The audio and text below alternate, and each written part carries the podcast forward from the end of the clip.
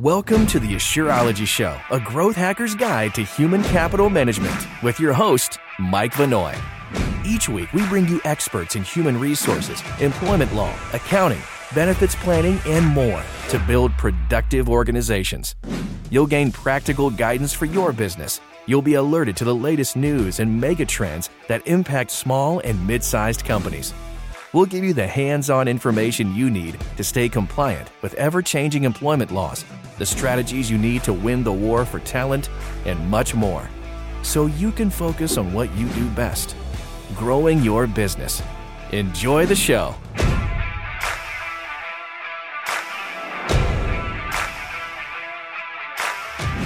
Maximizing ChatGPT for HR, mitigating the risk but boosting productivity. Hi, I'm Mike Vanoy VP Marketing at Assure, and this is a super cool topic for me personally. Um, there, are, uh, you, you, are living under a rock if you hadn't heard of what ChatGPT was. Otherwise, you probably wouldn't have uh, joined today's conversation. Um, uh, it, it is so powerful. I personally love it as, as, a marketing guy and, and running a team. We use it. I love it. It's a great productivity tool. Um, highly recommend people to start using it if you haven't yet and, and, to explore how it can make you and your organization more productive. We'll talk about that in this discussion. Uh, but there's some real risks. There are some unknowns, but there are some known risks and things you just can't do or should or shouldn't rely uh, data you should or shouldn't rely on when it comes to ChatGPT. And we really want to unpack that information, especially from something so important as HR compliance Laws are black and white. Sometimes the interpretation, documentation, support of those laws a little more gray. This certainly falls into that area. But the laws themselves are black and white, and you can't, you, you don't get to choose which ones you follow. So, uh, great guest. If you watch the show regularly, you know Brian. Uh, Brian Schinker, he's an attorney at the Long Island, New York office of Jackson Lewis. Uh, Brian's practice focuses on representing employees and employers in a wide range of workplace matters, uh, as well as preventative advice and counseling. Brian has extensive experience defending class and collective action lawsuits under federal and state wage and hour laws. He has successfully defended wage and hour audits conducted by the U.S. and New York State Departments of Labor. And Brian regularly handles cases before courts and administrative agencies involving claims of discrimination, sexual harassment, and retaliation. Welcome, Brian. Thanks, Mike. All right, so maybe we'll just start out a little bit broad. I, my experience when I talk to people almost no one hasn't heard of it. Um, but even those who say, yeah, they know it, um, and, and I'll, I'll, start asking, well, tell me about how you've used it. And it seems to be that a huge number of people have dabbled. Um, some people have kind of backed off. They go, oh, yeah, you know what? It was really cool how it responded to me but I ended up having to rewrite it, and that took more time than it was to, than it would have saved. And so it's cool, but uh, you know, not for me. There's other people who have really, I'd say, kind of sort of perfected how to use it, and it has become a massive, massive productivity tool. Um, but I, I, guess maybe, maybe start from your perspective. We're going to talk all about HR today, but you know, we got people listening to the show, watching the show uh, coming from all disciplines, all industries. What's your perspective in, in the practice of law? Where are law firms, where are attorneys using? I, I think we're going to talk a lot about ChatGPT, but AI in general. Yep. So, so yeah, I, I think that it's one of those things that you know you don't want to be scared of. You want to, you know, a, you know, say cautiously adopt its use. Now, in the legal profession, we have some you know requirements like attorney-client privilege uh, that can you know drastically reduce or limit what we can do with you know a, a program like Chat GPT. You know, given that putting you know client information or privilege information in there you know can cause issues because you know we'll, we'll address more broadly uh, but to the extent it's not protected i mean you know we can analyze you know data that you know public data uh, that's out there that might be relevant to a case. Uh, you know, it, it's very valuable in that, right? It can save you know dozens, if not hundreds, of uh, you know hours of labor in you know analyzing. You know, and I won't say just simple data. Uh, I, I think it's able to you know analyze you know more complex data as well that that can take a long time so i think that's one way uh, i mean look you know in terms of uh, giving you know sending a simple email or scheduling uh, things like that you know it, it, can be absolutely you know helpful with uh, you know just as we'll discuss understanding what it can and can't do which to some extent is something you have to you know use it and, and you know learn what, what it can do and how it can refine uh, answers. So th- there are lots of uses, and I don't think the legal industry has you know gotten to that point where where we've figured out all the uses yet, or you know come to that point. Yeah, and I can just say like you know give some examples. You know, in sales and marketing, um, a lot of a lot of people are great salespeople but they maybe struggle writing that uh, that email. You know, even hate to say a lot of people struggle with basic you know spelling, grammar, and whatnot. Um, uh, or maybe they're good, but it just they're slow. And so for basic communications, man, it's awesome. And if you haven't tried it, you should. So uh, you know, uh, put in a prompt, and we'll talk a lot about prompts. It's really how to use it in the instructions you give it think of a conversation happening. It's the questions you would ask in a conversation as though you are interviewing ChatGPT as, as, as a person.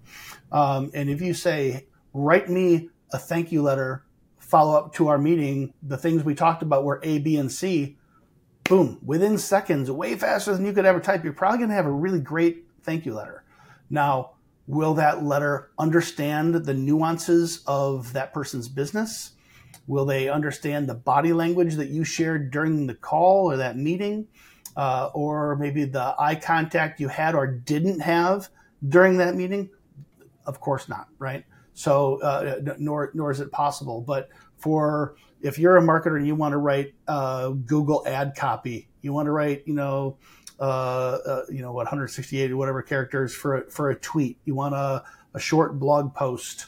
Um, you want an email communication then man, great, great tool. Um, I will for sure say as a marketer, I mean, it still requires oversight. Um, uh, I uh, have used it for things like press releases. I put in a uh, asked ChatGPT to create a press release about some upcoming trade shows we were participating in. I gave it the names of those trade shows uh, and said this year, and it gave me back incorrect dates and locations. So it understand that it is really, really fast at replicating kind of what humans can do, and humans can get locations and dates wrong too, right? It's still, if I wasn't, dare I say, the expert in knowing exactly what the topic was, where, what locations, what dates we were going to be exhibiting at these trade shows, I, I could have just hit the publish button and, and look like an idiot, right? And so I, I think that's, that's where I, I would guide folks. Use it to speed up and improve the, the work you do, but it has not replaced humans yet. It is not always 100% accurate, right? Um, one of the areas that I want to explore with you, I, I, and I think I'll go there now just because we're going to focus more HR, um, but it maybe involves copyright. I know one of the areas uh, is, uh, of use is engineers, right? So you could, as an engineer, you could literally say, ChatGPT, uh, give me the lines of code that allows a service to do this, and it'll spit back that code. So I don't have to code anymore. ChatGPT gives me the code. I mean, I can say personally, I was trying to do some sophisticated stuff recently on uh, in Excel. I was doing some uh, uh, VLOOKUP, uh, had a combination of VLOOKUP and rounding rules. Uh, and, and a concept called jittering, where you're you're messing with data all in one big, really complex formula. I googled it, spent ten minutes trying to understand how to use this combination of formulas. I'm like, what the heck? I stuck it in ChatGPT, give me the formula that does this, and it gave me this big article that I didn't read because I could just see the formula. I just copy pasted the formula. Now that formula is a formula from Excel. I have no copyright issues. But if I'm an engineer building a software product that I'm going to either use to run my business or I'm going to sell this software and generate revenue off it and could be the foundation of my business, I don't know where that source code actually came from, right? Because it's coming from the knowledge base of ChatGPT. How, before we jump into HR stuff, where might an engineering uh, uh, function get an entire company in trouble using ChatGPT for generating code? Right, exactly. So I think you pinpointed one of the potential issues with ChatGPT, which you know there's one issue with the information we put in. We'll, we'll get to that later, but what we're talking about now is the information you get out. Right, for instance, in your example of source code, that's now going into you know proprietary code for the company that you know they're they're claiming to have developed, or uh, it's going to go into you know uh, something else that might be copyright, copyrighted by the company. And so, you know, I think what the issue we have is that, you know, the information coming from ChatGPT is developed from its review of millions of websites, as well as its constant learning from other information inputted by users. So you don't know where the information is coming from, which, you know, raises, you know, serious, uh, you know, copyright, you know, issues, right? Uh, depending on ChatGPT's involvement you know a newly developed code that might have been run through ChatGPT, you know, it might not be eligible for copyright protections because you know as the copyright act uh, applies you know right now it's defined that an author you know it's works created by an author under copyright law and the author till now is needs to be a human being. So you know th- these things that come out of it if it's found that you know ChatGPT you know substantially contributed to something that you're seeking copyright protection for, there might not be uh, those protections. So you know we need to make sure um, you're you're aware of that. I believe you know ChatGPT has a term in their uh, terms of use that that basically says that they uh, that while the user owns all input that OpenAI, the, firm that uh, created uh, ChatGPT, that they own the output, but that they assign it to you. Uh, they assign, you know, their interest in the output. So it's not definitive that GP, uh, ChatGPT or OpenAI have rights in that in, in that outputted information, but definitely something that companies should look into and consider if they're going to be using the chat gpt output for things they'll seek those types of you know copyright or trademark protections. So uh, you know folks watching i mean there's endless youtube videos on you know what chat gpt is and, and how it gets its data. Uh, we, we, won't go deep on that but just just know it's it's hundreds of millions of data points and it's really what's called an llm a, a large language model where it might not seem possible, but quite literally, what ChatGPT do, is doing is predicting the next word to say. And so, based on all of the words that it's picked up across the internet, you know, hundreds of millions of data sources, data points, uh, based on what you ask it or tell it to do, it's going to predict, okay, based on all of these, you know, hundreds of millions of data points, this is what I think the best answer probably looks like it does not mean that it's right. So uh, what's tricky here, and especially when it comes to HR, is it's like when you're talking to a person and they're going um and I and they're not making eye contact with you and they give you the they give you the answer. I'm pretty sure it would be this or it's probably that. You're not going to have a lot of confidence in their answer, right? But ChatGPT is going to look you in the eye and uh, you know shoulders back, right, uh, chest out, look in the eye and give you a straight answer. And it's going to sound and come off sounding very authoritative, even if it's flat wrong, right? So just understand all it's really doing is, is predicting the next word. It's really, really, really good at that. But that's what the model is. Um, let, let's let's maybe uh, as a as a jumping off point into HR, Brian. Uh, it, it, was just last week the EEOC actually, you know, came out with a formal statement and a formal position on uh, AI in the use of, of, of, HR. Why don't you unpack what that notice was from the EEOC? Yeah, absolutely. So I think you know the EOC obviously recognizing that AI and you know things like chatbots like ChatGPT are being used more and more. Uh, you know went out and actually started addressing it. And really, what the EOC guidance uh, addresses is the potential for uh, discrimination with uh, various types of AI in the workplace.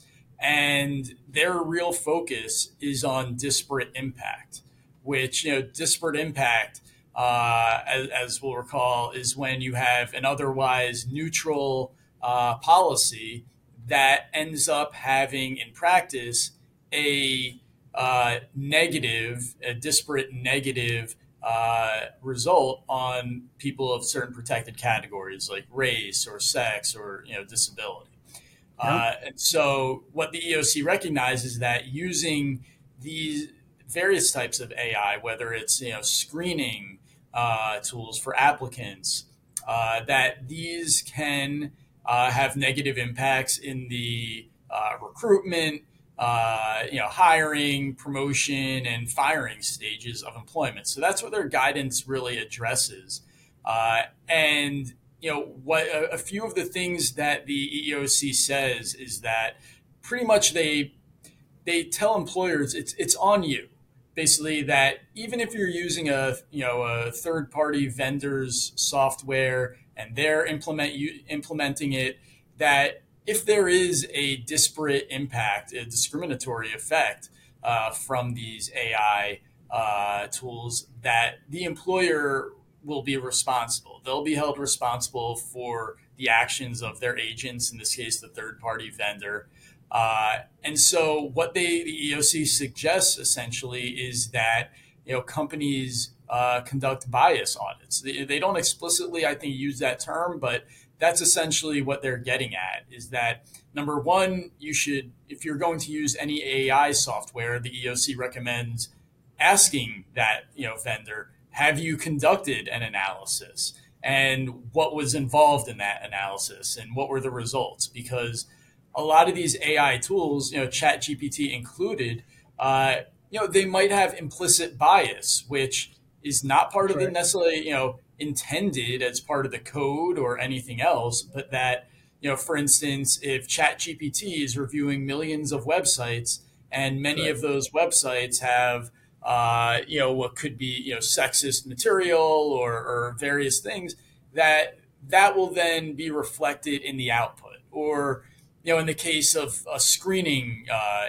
AI tool for uh, applicants, right? Maybe that that screening AI tool has been trained on predominantly male resumes. So it's it's familiar with male resumes, and then it sees you know women's resumes, which may often have a gap in work for uh, you know for childbirth. That's right. And you know it might grade those lower because it's looking at a male uh, resume as it's typical as as the goal. So I think those are the things that you know the EOC points out, and that uh, you know one of the things they talk about is the four fifths rule, which is not applied across the board by courts, but basically what the four fifths rule says is that you know we if if any rate of let's say uh, acceptance of applicants is you know, more or less than, you know, 80% of the ratio we, would expect to see, four fifths, then that's an indication that the AI tool or whatever, you know, practice we're talking about has a disparate impact and should be, you know, looked into. Um, so really, this, you know, this, whole concept of disparate impact. I mean, if you, if you didn't watch our show, uh, I think it was just two weeks ago, week, a couple weeks ago, we did and we talked a, a lot on this topic around Title VII. Um, I think for the most part, employers are aware of of you know just you can't discriminate based on you know race, gender, uh, etc. Right? Um, but even if you're not intending to, and you're unconscious that it's that, and maybe in fact you're technically not by the policy in itself, this this this uh, disparate impact is if the result, the impact of your policies is having a disparate impact, then you're still just as liable uh, uh, for discrimination under Title VII as as if you, you know, as as if you did intend to. And I kind of come back to why I kind of wanted to define large large language model. You know, 400 ish million uh, data points that ChatGPT sits on. If you ask it to say, okay, give me a list of interview questions, it's going to give you a really cool document that is going to give you a list of interview questions. But if those interview questions include things like explain why you had gaps uh, gaps in your resume, then you might you might go under uh, unintended waters where you could be discriminating, just like you said, against women who maybe had a leave of absence to raise their children. Right? Could have been could have been multi year, or maybe you're getting really sophisticated and you're not using it to just write interview questions. You're using it to actually screen candidates before they get to the interview process. Your software, your process is having a disparate impact discriminating uh, against folks, even if you didn't mean to.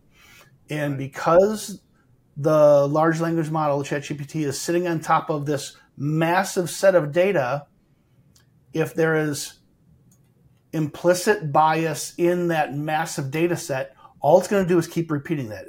And ironically, if if you ask ChatGPT to write you an article on interviewing and screening talent, and then you publish that as part of the blog that ChatGPT later scans and that becomes part of its knowledge base, theoretically, it's a positive feedback loops that that these biases get deeper entrenched in, into the platforms.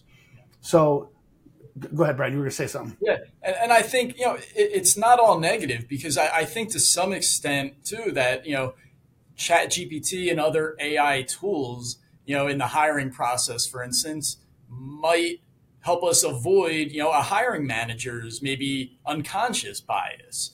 Right, so it can be valuable, but I think the overarching well theme is that it needs human oversight. Right, we can't just blindly say, we can, you know, we we can we can't be found to have discriminated against anyone because we're using AI tools, and so it's just important to understand that those AI tools could have biases, could result in your company having, uh, you know, an unintended bias uh, against you know certain protected classes. So it's important to either conduct a self audit or make sure that uh, you know, a bias audit has been conducted by the vendor as to this AI, and so that you can be confident that by using it, you're not perpetuating some, you know, uh, internal algorithm that that may result in bias.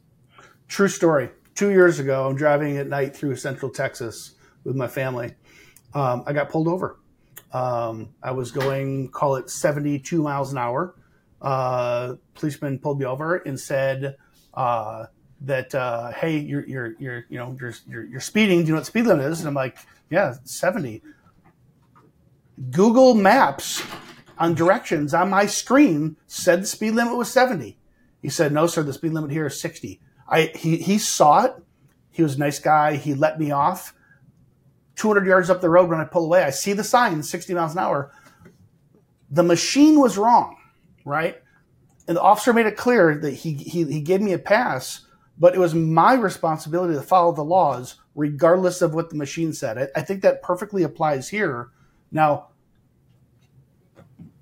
the machine was wrong about the speed limit. I'm an old guy. I need glasses. I could have read a sign wrong. I could still be wrong. So it's the way to think about this is the machine will help you be faster and more productive, but will have the ability to make errors just like you and I do right? Absolutely. So yeah. right, and I think that's the key. That use of it, you, right? You don't just you know rely on it, and we'll get into you know the various uses and HR policies, but you know making sure that your employees understand that when they're using it right for instance the example you gave before right you know an email with certain information about an event that yeah it'll spit something back to you that looks really good is well written and you know natural. But you know, in the case of ChatGPT, it's a starting point, right? You know, the I, I, think one good way to look at it is you know ChatGPT can give give me that great draft, but then it's on me to make sure it's accurate and, it, and it's That's right. It's exactly right. Right. I didn't. I haven't. I haven't stopped using Google Maps, right? Um, but it doesn't remove my responsibility from also at least glancing at street signs, paying attention to the traffic in my surroundings, right? So I, I think I think the same applies here. Use it to make you faster, right? Um, but you still have to know the law, and and and, and ultimately you're going to be accountable for for following the law. Okay, um, let's talk a little bit about data privacy. So, if I ask ChatGPT to write a, a, a, a performance improvement plan, a PIP, because you know I'm I'm really concerned about this Brian guy working for me. He's slacking, and I'm gonna I'm gonna put him on a performance plan.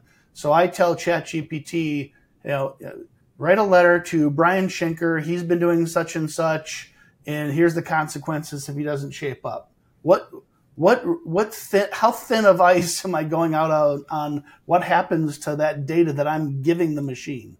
Right. So I think one of the points you made earlier about how ChatGPT gets its knowledge, right? It, it both has, you know, they've scoured the internet and maybe even offline uh, materials, but on an ongoing basis, uh, Chat GPT is learning.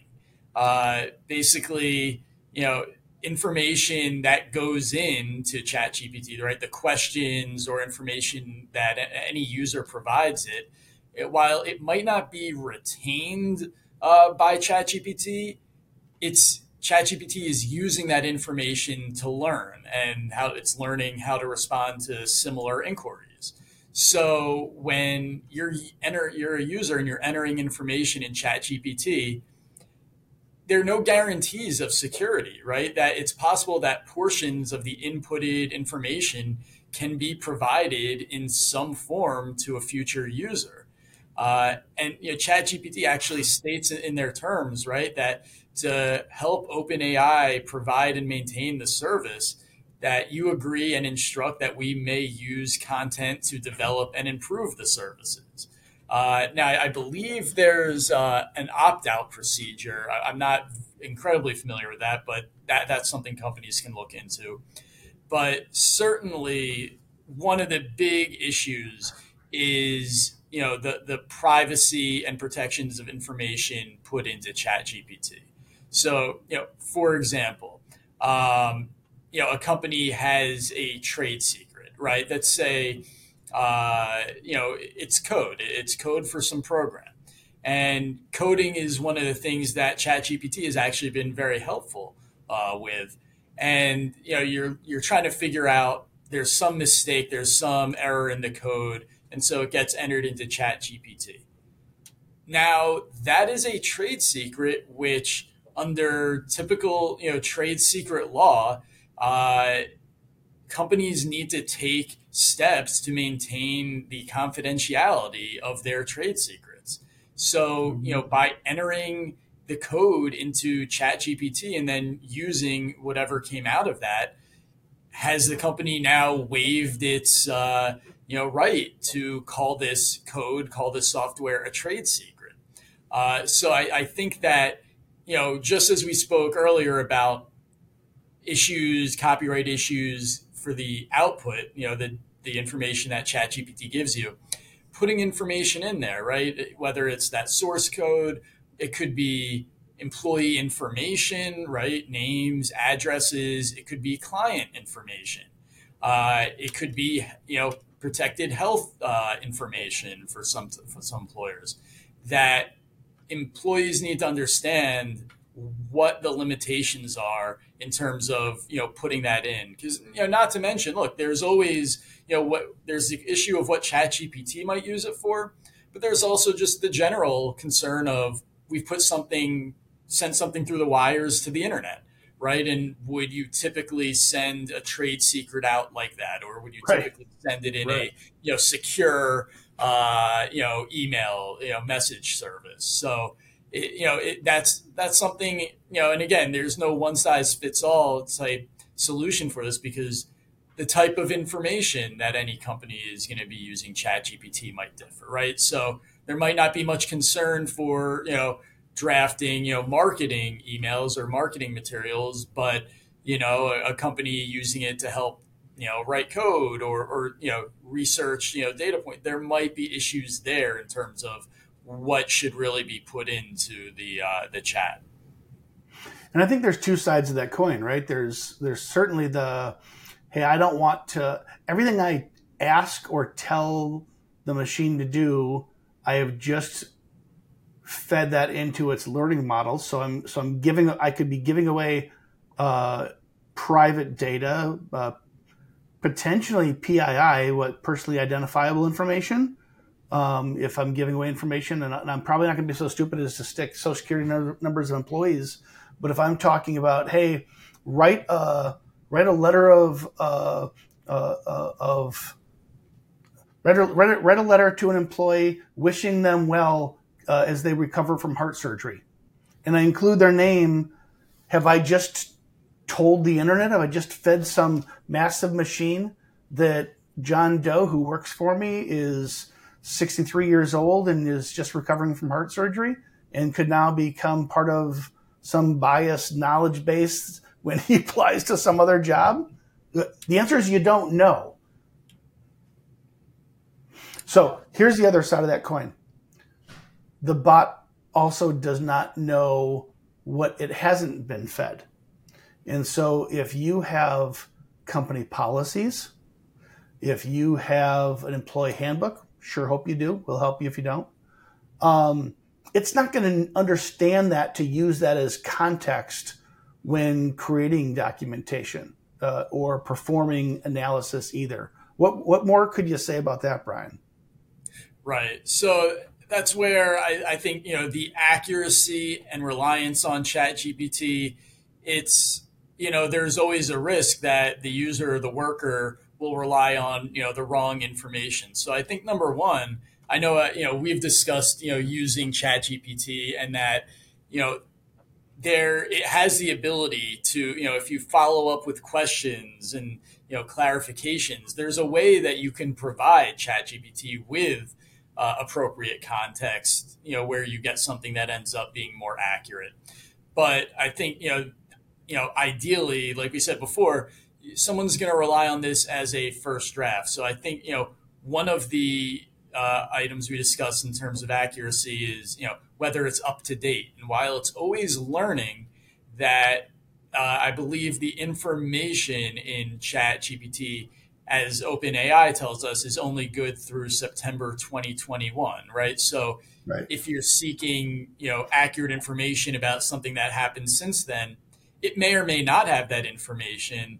And if it does, it may be through you know learning from users, and you need to question you know whether it's uh, whether it's actually accurate. And you know even you know ChatGPT, you know, and OpenAI, they recognize that it may sometimes write completely plausible sounding responses that are either incorrect or nonsensical. Uh, but you know, so you can't just you know blindly uh, rely on it. It's really only as good as the data set it's learned from.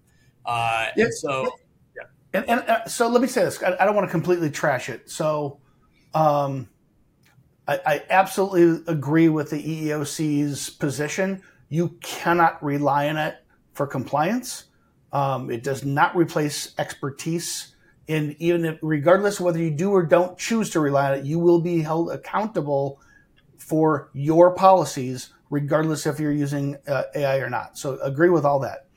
It's also pretty darn good, and, and, you were just hinting at it. it. Will sound good. I tried stumping it. So like in in, in our uh, blog post on Friday, uh, uh two weeks ago, um, uh, we we always share like local and state law and federal law updates. And there there was an update uh, in Arkansas, effective July 6, 2023. Arkansas amended its Civil Rights Act to specify and had to do with hairstyles. So like at the federal level, there's the uh, there's the Crown Act, right? It has to do with hairstyles and and and how that leads to uh, discrimination against uh, people of color in, in different ethnicities that, that, that wear traditional uh, hairstyles.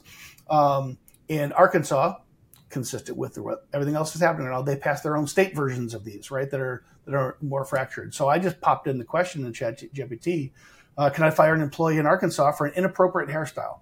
because in my mind, it's just an inappropriate hairstyle. Can I fire him for that? Um, and it was smart enough to say, "Hey, I'm not a lawyer. It, it gives me the acknowledgement. My knowledge g- goes up through September of 2021." Uh, but then it does go on to say, "Well, Arkansas is an at-will state, and so you can kind of do what you want." And then it kind of reverses itself a little bit. You know, however, around hairstyles, there's a little bit of nuance. It doesn't give me the specific legal answer: can I or can't I? Um, uh, so, was it was it okay to use? I think if you weren't really familiar with the law in you know the Crown Act, and if you hadn't read the updated statutes for Arkansas going uh, in place July sixth, um, then it's a really educational article. And as a business owner, maybe uh, I own uh, and, and, manage a golf course. This is probably completely new information to me. And oh, that's actually really interesting. That's probably important context. I still don't know the law, what I can and can't do, right? So again, use it as a productivity tool, use it as a, as a knowledge gathering tool, get better, get smarter. Don't allow it to be the final rule. I wanted to explore uh, there, there's developments when it comes to unions, Brian. So I know not everybody listening works for or runs a union shop, um, but you know, we, you and I've talked about this before. We've done shows on this. Clearly, uh, support for unions, unions is growing. The shift of power over the past two decades is accelerating from employer to employee. Uh, then that includes support for unions. Um, where you know the the uh, Writers Guild is on strike right now, basically saying, "Hey, we don't want this to replace us." You know, what what how, how should employers be thinking about this from a legal standpoint? Right. So, uh, yeah, you're right. So, I think if you are a unionized workplace, then you know most likely implementing AI in some regard whether it's in the hiring process or part of the working process, might be something you need to you know negotiate and discuss with the union uh, because there can be pushback at times. So I, I think that the Hollywood screenwriters uh, uh, strike that that you know shows us some of the issues that can come up with AI because uh, you know not only you know are are they striking for what we typically see right higher wages I think another one of the the uh, big issues uh, in that strike is the use of uh, AI on creative projects. That's right. Uh, and you know, I think right. You have the uh, I believe it's the Alliance of Motion Picture uh, and Television Producers. It's a trade organization, you know, representing some you know big entertainment companies. You know, they their position thus far seems you know that they're not willing to you know address AI at this point, and you know the writers to some extent you know they don't want it to replace them. It seems that look they might also want to be able to use AI and have permission to use it from their employers uh, as part of the creative process.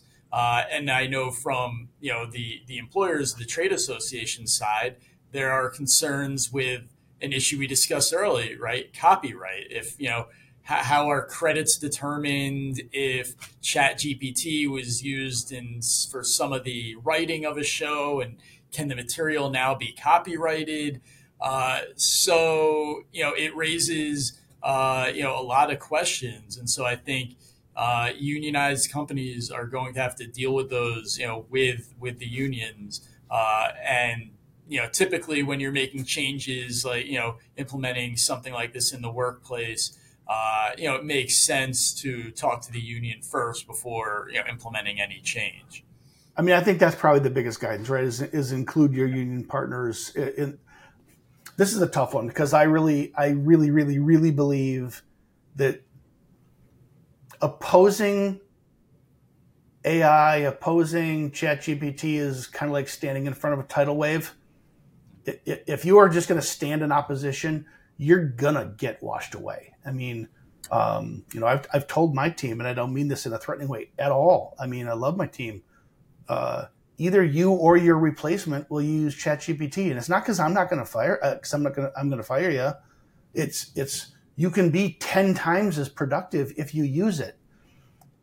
Note I didn't say it's going to replace you. It's you or your replacement will use it, right? So it, uh, I would just encourage employers, whether it's a union shop or or not, have an open, honest dialogue about this. Form an AI committee. Uh, you know, you can be a small company, have a couple of people that take the charge. How are ways that we could explore this and use this? Uh, the war for talent is very, very real. We talk about it almost every single week on this show. Nobody's looking to just get rid of a bunch of people. Every entrepreneur is looking to how do we do more, not necessarily with less, but with our same resources. How do we grow without adding expense, without adding headcount? How do I get a core team that is just friggin' awesome, that understands my company and our business and our customers deeply, and therefore knows the right questions to ask, the prompts to give, and leverage the tool to be amazing, not just how do I replace it with a stupid machine who can't do it as good as a person could have, right? Um, what other what other areas do you think we should be talking about, Brian, for where places folks can get in trouble with ChatGPT or or AI? Yeah, so I think you know one aspect to talk about is the hiring process, right? And I, I think you mentioned where ChatGPT could come in, right? You're asking, you know, interview questions or other things like that, uh, which can be helpful. But of course, if it gives you an inappropriate question to ask, right, like, are they married? Something like that, that would be problematic.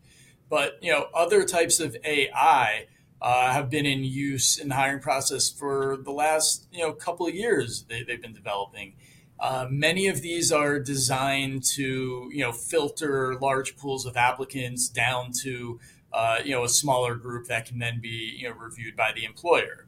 Um, so, for instance, you know, a computer software auto screens just like a human recruiter would, uses you know, algorithms, other, you know, processing information to identify the best candidates, right?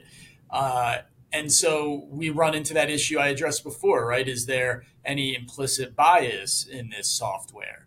Um, you know, it can be also be used to conduct interview for conducting interviews, right? There's software that can record, you know, video record uh, someone answering a candidate answering questions, and it can look at their, uh, you know, body language, use of keywords, speed of their speech and other predictors that you know for you know candidate qualifications or success. Uh, and one thing we've seen is that the first uh, legislation we've seen in the country, they've been addressing AI in the hiring process. So uh, right now, there's uh, Illinois was the the first state uh, to address AI in the hiring process in uh, 2019. it took effect, I believe, in 2020, but you know, just looking at theirs for an understanding of what these types of laws might might say, it's that Illinois employers must notify applicants if AI is used to analyze a video interview they participate in. And they must then explain how the AI works and what it's evaluating, and then obtain consent from uh, from the applicant. Uh, New York City later this year will have uh, a somewhat similar uh, uh, law, though, this law will actually require companies to conduct bias audits to ensure that whatever screening software, AI uh, type software they use, doesn't have um, you know an, an, impact, like you know a disparate impact. Um, so I, I think the use in hiring can be very effective. These are tools that I think companies should explore, but at the same time, it's all about understanding what the limitations might be, where you could wind up with problems, and you know then you know addressing those with the human element, right? Because uh, yeah. I, I, think that's important to note. There's always a human element, uh, even if you're relying on AI for things, and so that will you know the combination of the AI and the human element, and you know conducting an audit perhaps. You know, that can put your company in the best place to use it, you know, I dare I say carefree, right? Without you know having the uh, the concerns that that you uh, might you know be going down the road toward a discrimination claim. What from how about from an HR policy? What kind of what kind of policy should employers be writing and crafting and and and making part of you know maybe it's employee orientation, maybe it's de- dedicated training sessions on it uh, handbook. Maybe speak to uh, how how employers should think from a policy perspective. Yeah. So, absolutely, companies should have policies that address uh, AI and Chat GPT. Right, ignoring the problem doesn't make it go away. I, I think there's some right. pers- uh, some uh, statistic that 43% of workers have used Chat GPT for work, and I believe it's something like 70% of those have done so without the knowledge of their employer. So, you know, at, at the outset, a company needs to decide are we adopting technology or are we saying no to it?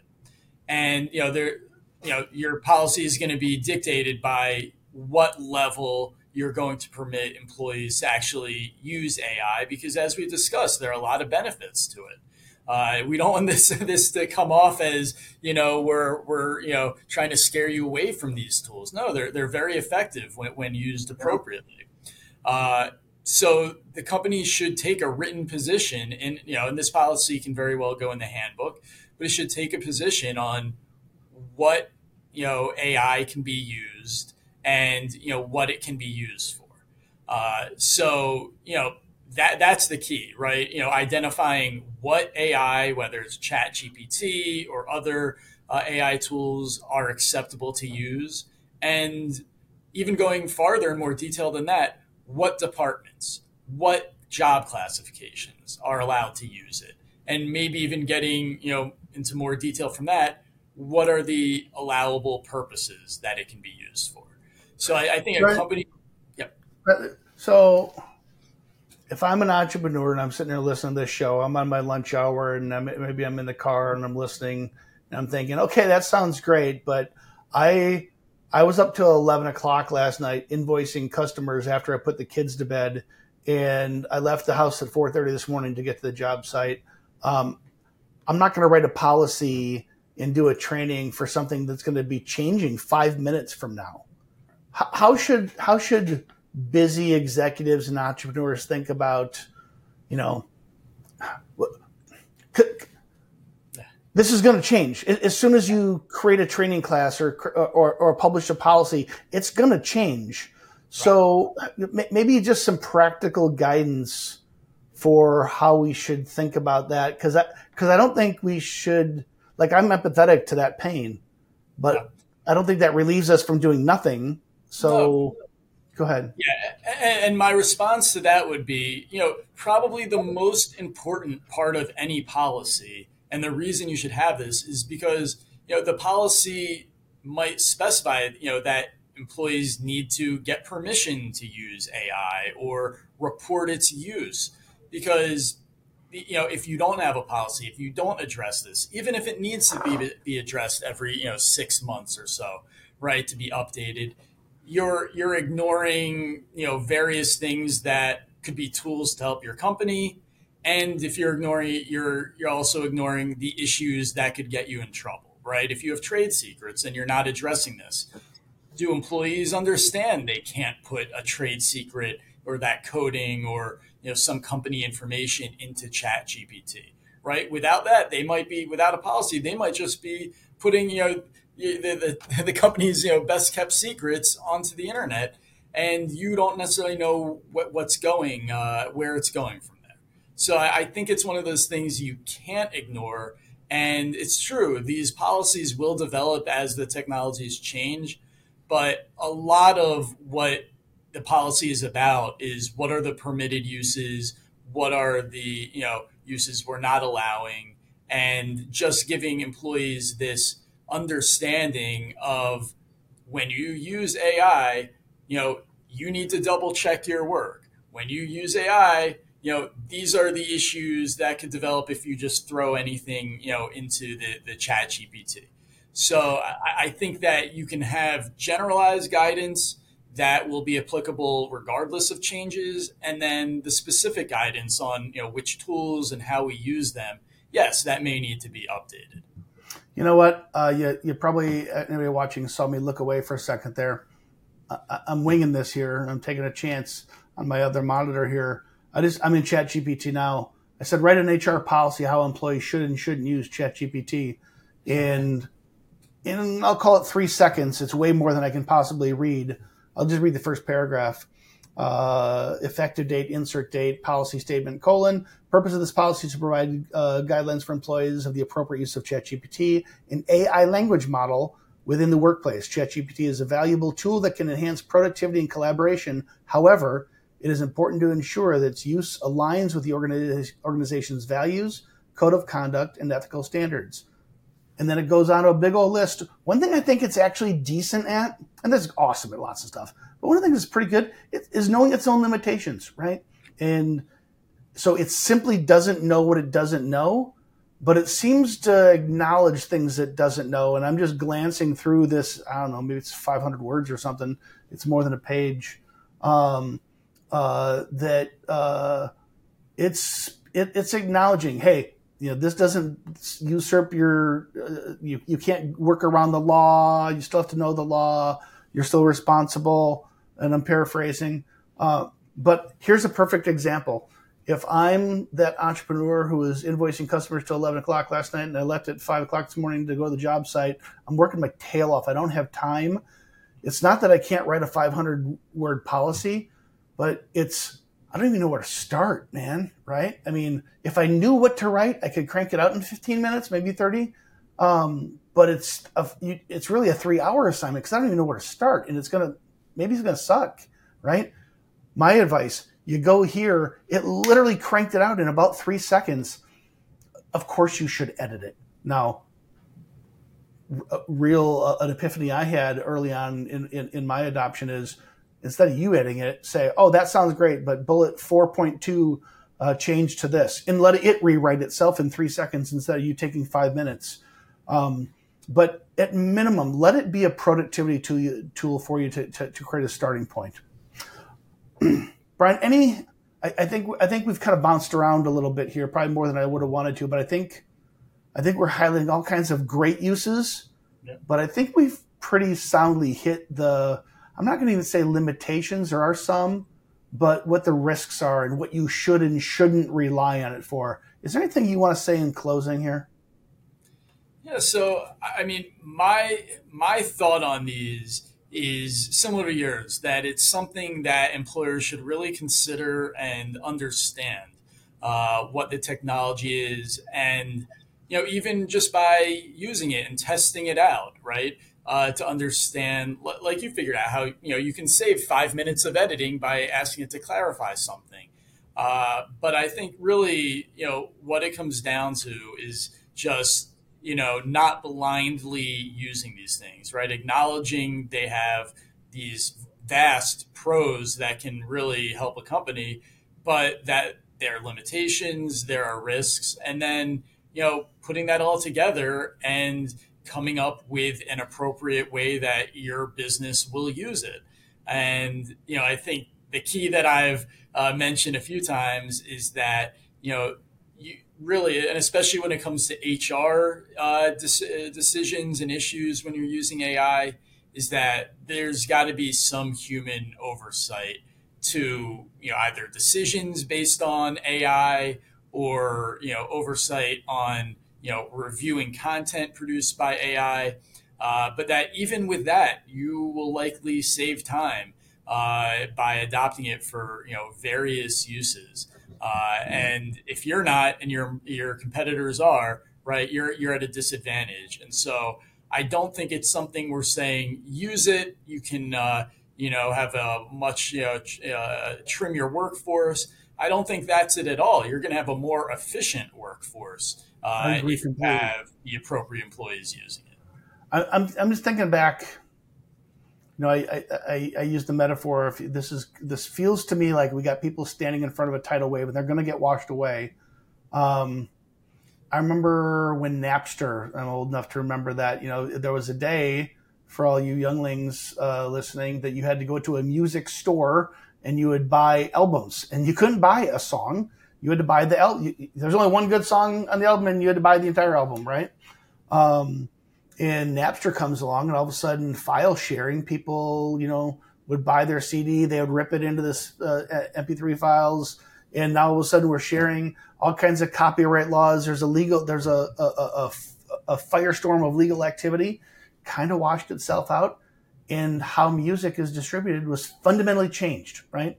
Now you buy either one song at a time or more likely you subscribe to as much music as you want from whether it's Pandora, Spotify, Apple Music, and you pay a, a, a, a monthly fee and, and, and listen to songs. It's the whole model changed.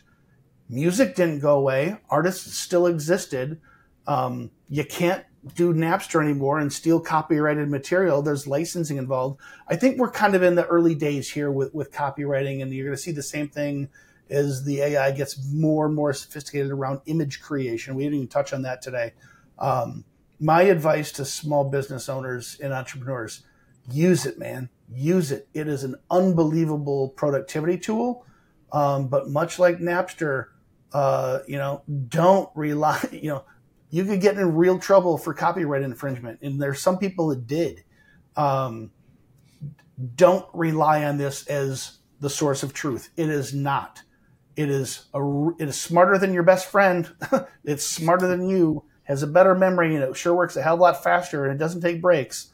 So use it, but don't bet your life on it. Right? Uh, uh, treat it as a productivity tool, not the source of truth for all things HR.